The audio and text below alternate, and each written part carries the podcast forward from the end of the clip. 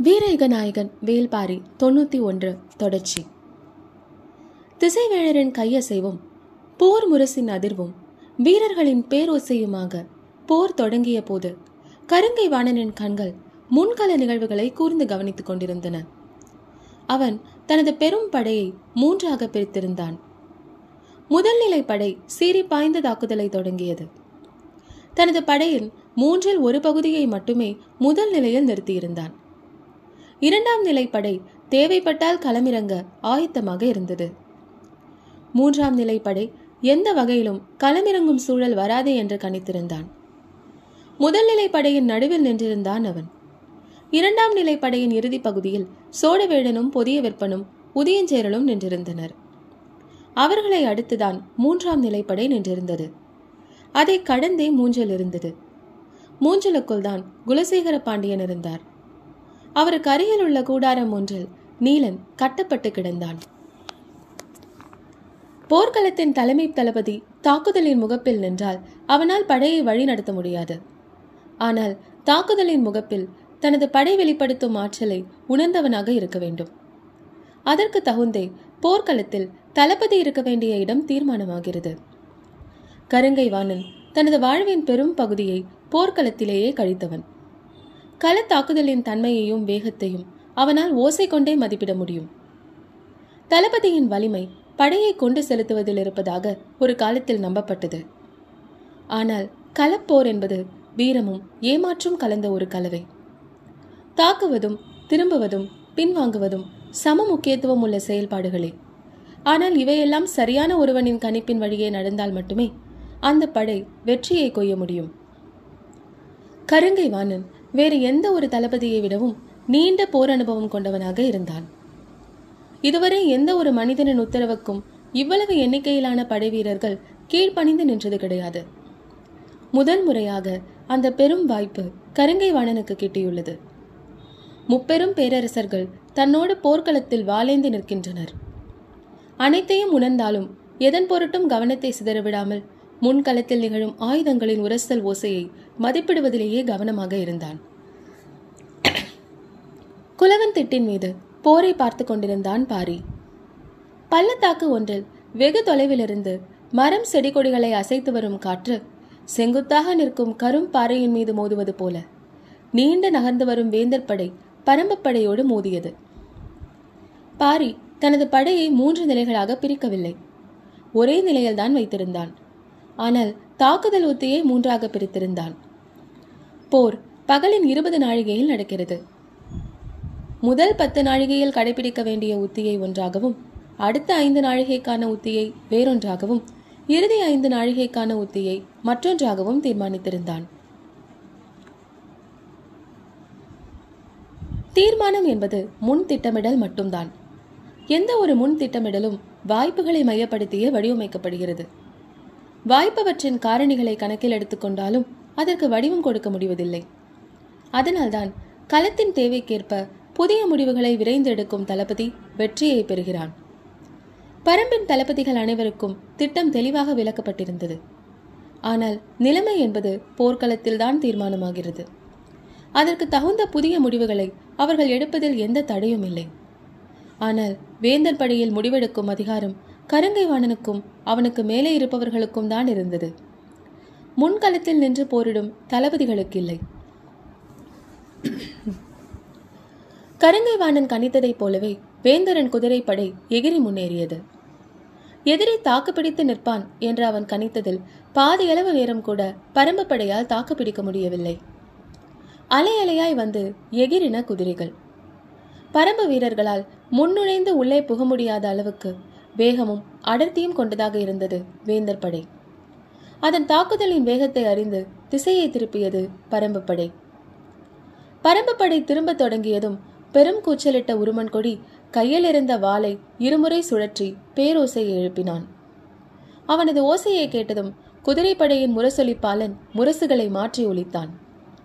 பின் திரும்பும் பரம்பு வீரர்களை வேந்தர்களின் குதிரைப்படை வீரர்கள் உற்சாகத்தோடும் ஆவேசத்தோடும் விரட்டத் தொடங்கினர். ஆறு அணிகளாக பிரிந்து படைவீரர்கள் பின்னோக்கி செல்ல உத்தரவிட்டிருந்தான் இரவாதன். அந்த உத்தரவு போர் தொடங்கும் முன்பே திட்டமிடப்பட்டது. வேந்தர்களின் படையை மிக சிறிது நேரம் மட்டுமே எதிர்கொண்டு தாக்கிவிட்டு கலைந்து பின் செல்ல வேண்டும் என்பது முன்முடிவு. பரம்பு வீரர்கள் திட்டமிட்டதைப் போலவே குதிரையை திருப்பினர். ஆனால் திரும்பிய வேகத்தில் குதிரைகளின் ஓட்டம் பல மடங்கு பெருகியது. மலை மேடுகளிலே பாய்ந்து போகும் பழக்கம் கொண்ட பரம்பின் குதிரைகள் கன நேரத்தில் உச்ச வேகத்தை அடைந்தன. அவர்களை அளவில்லாத வேகத்தில் விரட்டி வந்தது வேந்தர் படை. விரட்டிச் செல்ல தன் படைகளை அடுத்தடுத்து அனுப்பி கொண்டே இருந்தான் உருமன் கொடி. இத்தோடு பரம்பின் குதிரைப்படை முழுமுற்றாக அழிய வேண்டும் எனும் ஆவேசத்தோடு படைகளுக்கு உத்தரவிட்டான். இரவாதன் கணித்ததை விட மிக குறுகிய தொலைவிலேயே வேந்தர் படை குதிரைகள் வேகத்தை இழந்தன. பாய்ந்து முன்னகரும் கால்களால் அடுத்த அடியை எடுத்து வைக்க முடியவில்லை. தேங்க தொடங்கின. ஈக்கி மணலும் கூர்முனை கொண்ட கருமணலும் தகைத்து கிடக்கும் நிலம் அது என்று தட்டியங்காட்டு மண்ணை பற்றி இகுலைக்கிழவன் சொன்னதும் பாரி முடிவு செய்தான். வேந்தர் படை குதிரைகளின் குழம்புகள் இவற்றை தாங்காது என்று. பரம்பின் குதிரைகள் மலை காடுகளில் காலம் முழுமையும் அலைபவை. எனவே அவற்றுக்கு சமவெளி குதிரைகளுக்கு போடுவது போல கால் குழம்பில் அரைவட்ட வடிவிலான குழம்பு குரடு போடுவதில்லை. பாறைகளின் கூர்முனை குழம்பின் இதர பகுதியை குத்தி கிழித்துவிடும். தொடக்க நாளில் இதற்கு மாற்று என்ன செய்வது என்று பரம்பின் மருத்துவர்கள் தீவிரமாக ஆலோசித்தார்கள். அப்போதுதான் செம்பு களிமண்ணை பூசுவது என்று முடிவானது. செம்பு களிமண்ணை பாத குழம்பு முழுவதும் பூசினால் அது ஆமையின் ஓட்டை திருப்பி போட்டதைப் போல குழம்பின் மேல் முழுமையாக உட்கார்ந்து கொள்ளும் பாறை வெடிப்புகளிலும் கூர்முனை கல்லிலும் நடந்தாலும் தாவினாலும் குழம்புக்கு ஒன்றுமாகாது. எல்லா வகையான கவசமாகவும் அது இருக்கும். அன்றிலிருந்து பரம்பின் குதிரைகள் அனைத்துக்கும் செம்பு களிமண்ணை குழம்பு பூச்சாக பூசப்படுகிறது. ஆனால் சமவெளி குதிரைகளுக்கு இரும்பாலான அரைவட்ட வடிவிலான குழம்பு குரடுதான் அடிக்கப்படும். குழம்பின் நடுப்பகுதி எதுவும் அடிக்கப்படாமல் தன்னியல்பிலேயே இருக்கும்.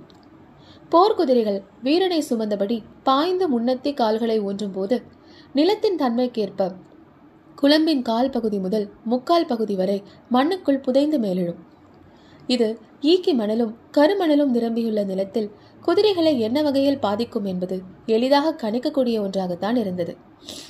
அதனால்தான் குதிரைப்படையின் தளபதியாக எப்போதும் செயல்படும் கூழையனை தேர்ப்படைக்கு நியமித்துவிட்டு இரவாதனை குதிரைப்படையின் தளபதியாக அனுப்பி வைத்தான் பாரி.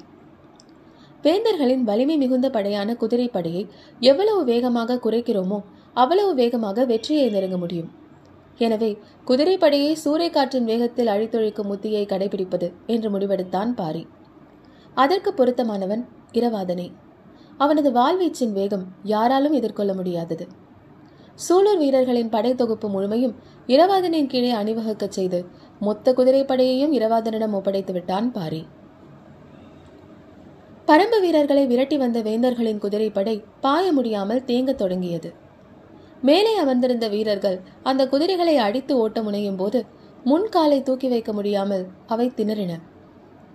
இரவாதனும் அவன் தோழர்களும் கணித்த இடத்தை விட சற்று முன்னதாகவே வேந்தர்களின் குதிரைப்படை தேங்க தொடங்கியதும் அவர்களை நோக்கி தங்களின் குதிரைகளை திரும்பிய பரம்பு வீரர்கள் குதிரைகளின் கடிவாளங்களை சுண்டி இழுத்தனர். எதிரிகள் தங்களை நோக்கி வருவதை அறிந்து வேந்தர் படை வீரர்கள் தங்களின் குதிரைகளை வேக வேகமாக இயக்க முற்படும் போது மின்னல் வேகத்தில் வந்த வாள்களால் தலைகள் சரிந்து கொண்டிருந்தன. இயங்க முடியாத குதிரைகளின் மேலிருந்து திணறிய வீரர்கள் அடுத்தடுத்த கணங்களில் குதிரையிலிருந்து சரிந்தனர். விரட்டி சென்ற தங்களின் குதிரைப்படை எதிரியை முழுமுற்றாக அழித்து திரும்பும் என்று பார்த்திருந்தான் உருமன் கொடி. சிறிது நேரத்திலேயே பரம்பின் கொடியேந்திய குதிரை வீரன் தான் முன்னோக்கி பாய்ந்து வந்து கொண்டிருந்தான். உருவன் கொடிக்கு ஒரு கணம் எதுவுமே புரியவில்லை. பன்னிரு சேனை முதலியை கொண்ட முதல் படைப்பிரிவு எங்கே போனது? ஏன் யாரும் மிஞ்சவில்லை? என்று சிந்திக்கும் முன் அடுத்த சேனை வரையனின் தலைமையிலான பன்னிரு படைப்பிரிவுகளும் அடுக்கடுக்காக தாவி பாய்ந்து முன்னேறின. இரவாதனின் குழு மோதல் போக்கை சற்றே வெளிப்படுத்திவிட்டு குதிரைகளை மீண்டும் பின்னோக்கி திருப்பியது. தங்களின் முதல் பிரிவை அழித்த எதிரிகளை பழி தீர்க்கும் எண்ணத்தில் வேந்தர்களின் படைவீரர்கள் குதிரைகளை விரட்டி வந்தனர். ஈக்கி மணல் குதிரைகளின் குழம்புகளை கிழித்து உள்ளிறங்கும் போது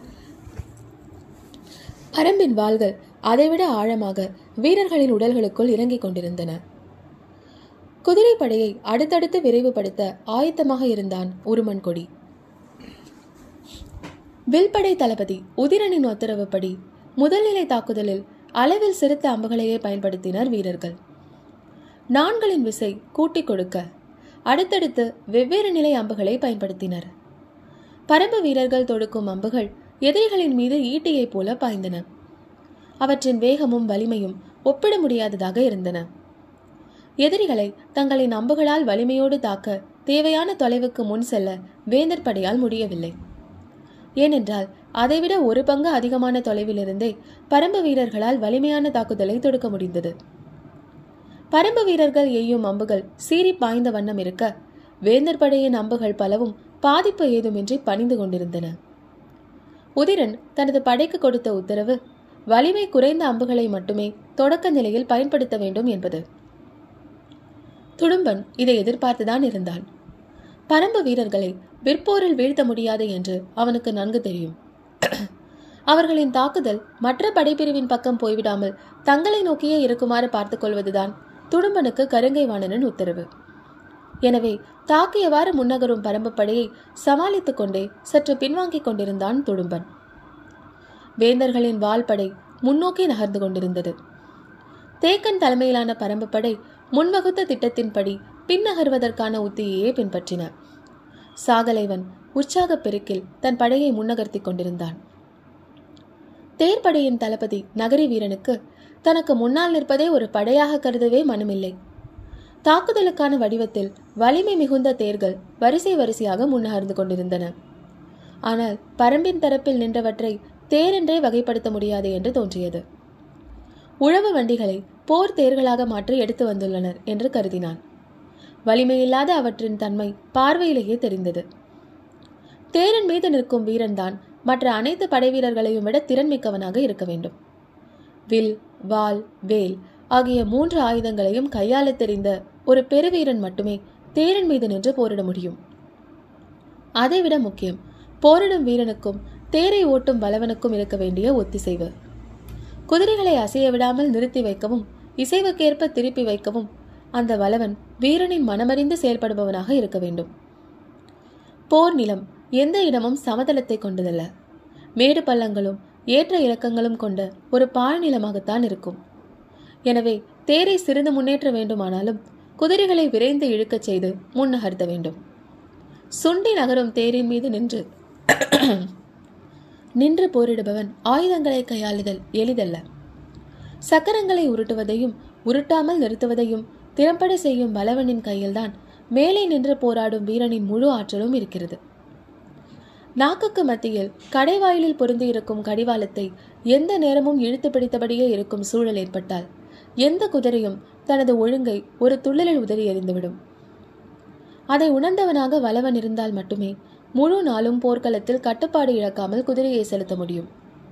வலவன் தேரை நிறுத்தும் தன்மையை புரிந்து கொண்டு தாக்குதலை முன்னெடுக்கும் குணமும் புரிதலும் போரிடும் வீரனுக்கு வேண்டும். குதிரையின் மனநிலை வலவனின் திறமை வீரனின் வலிமை ஆகிய மூன்றும் இணைந்தே தேர்ப்படையின் ஆற்றலாய் வெளிப்படுகிறது. கூழையன் தனது படையை சீரான வேகத்தில் தாக்குதலை தொடுக்க ஆணையிட்டிருந்தான். ஆனால் வேந்தர்களின் படை தளபதி நகரி வீரன் முழு ஆற்றலையும் வெளிப்படுத்தி முன்னேற பாய்ந்து செல்ல உத்தரவிட்டான். நாழிகை பரணின் நேரெதிரே கண் பார்வையின் கடைசி பகுதியைத்தான் யானை போருக்கான களமாக திசைவேழர் ஒதுக்கியிருந்தார். தட்டியங்காட்டின் கடைக்கோடி பகுதி அது. உச்சங்காரியின் தலைமையில் வேந்தர்களின் யானைப்படை நின்றிருந்தது.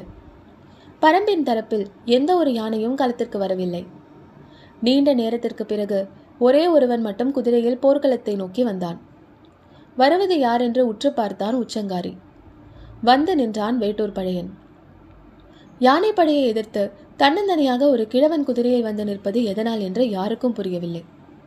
வேட்டூர் பழையன் சொன்னான் பரம்பின் தரப்பில் யானைப்படை எதுவும் இல்லை உச்சங்காரி அதிர்ச்சியோடு பார்த்தான்.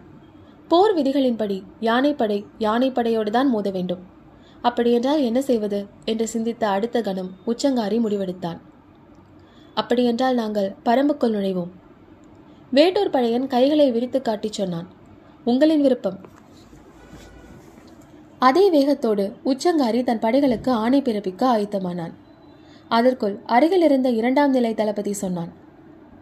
தளபதி நம்மை சிக்க வைத்து அழிக்கும் திட்டம் இதற்குள் இருப்பதாக நினைக்கிறேன். அதனால் அவசரப்பட்டு முடிவெடுக்க வேண்டாம்.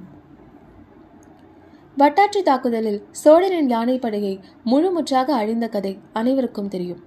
அறிவிப்புக்கு தயாரான உச்சங்காரி சற்று நிதானம் கொண்டான். கருங்கை வாணனை ஆலோசித்து பிறகு முடிவெடுக்கலாம் என்று நினைத்தான். முதல்நிலை படையின் இறுதி பகுதியில் நின்று கொண்டிருந்த கருங்கை வாணனுக்கு ஒவ்வொரு திசையிலிருந்தும் செய்திகள் வந்த வண்ணம் இருந்தன. அவனிடமிருந்து வேந்தருக்கு செய்திகள் சென்ற வண்ணம் இருந்தன.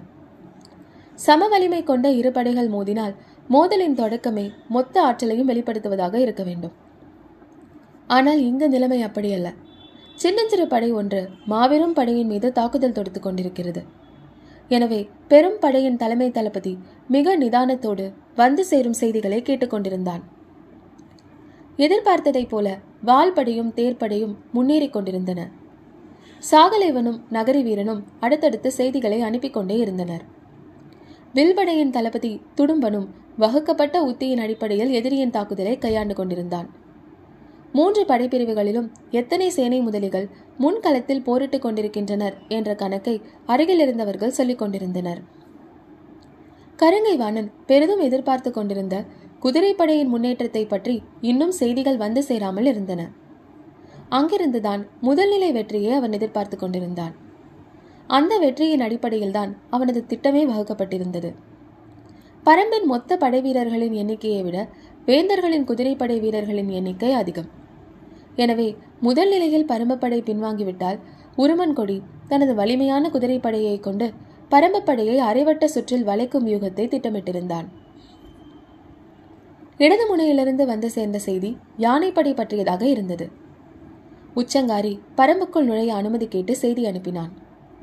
வட்டாற்று தாக்குதலில் சோழனிடமிருந்து கைப்பற்றப்பட்ட யானைகளே பெரும் எண்ணிக்கையிலானவை.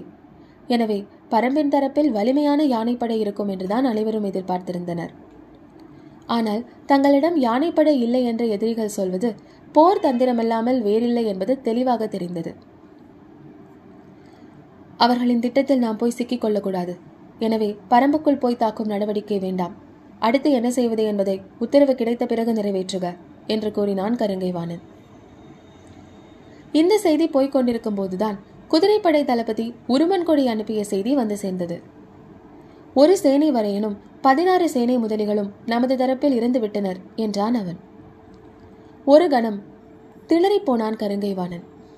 முற்பகலுக்குள் பரமப்படையை அழித்தொழிக்கும் வலிமை கொண்டது என்று எதிர்பார்க்கப்பட்ட குதிரைப்படையிலிருந்து வந்துள்ள செய்தி எந்த வகையிலும் நம்ப முடியாததாக இருந்தது. உருமன்கொடியை நோக்கி விரையலாமா என்று நினைத்துக் கொண்டிருந்த பொழுதுதான் காரமலையின் மேலிருந்து காரிக்கொம்போதும் ஓசை கேட்டது. ஓசை வந்த திசை நோக்கி திரும்பி பார்த்தான் கருங்கைவாணன். பாரியின் திட்டப்படி முதல் பத்து நாழிகை முடிவடைந்ததை குறிக்கும் காரிக்கொம்போசை அது. பரம்பின் குரல் ஒலிக்கும்.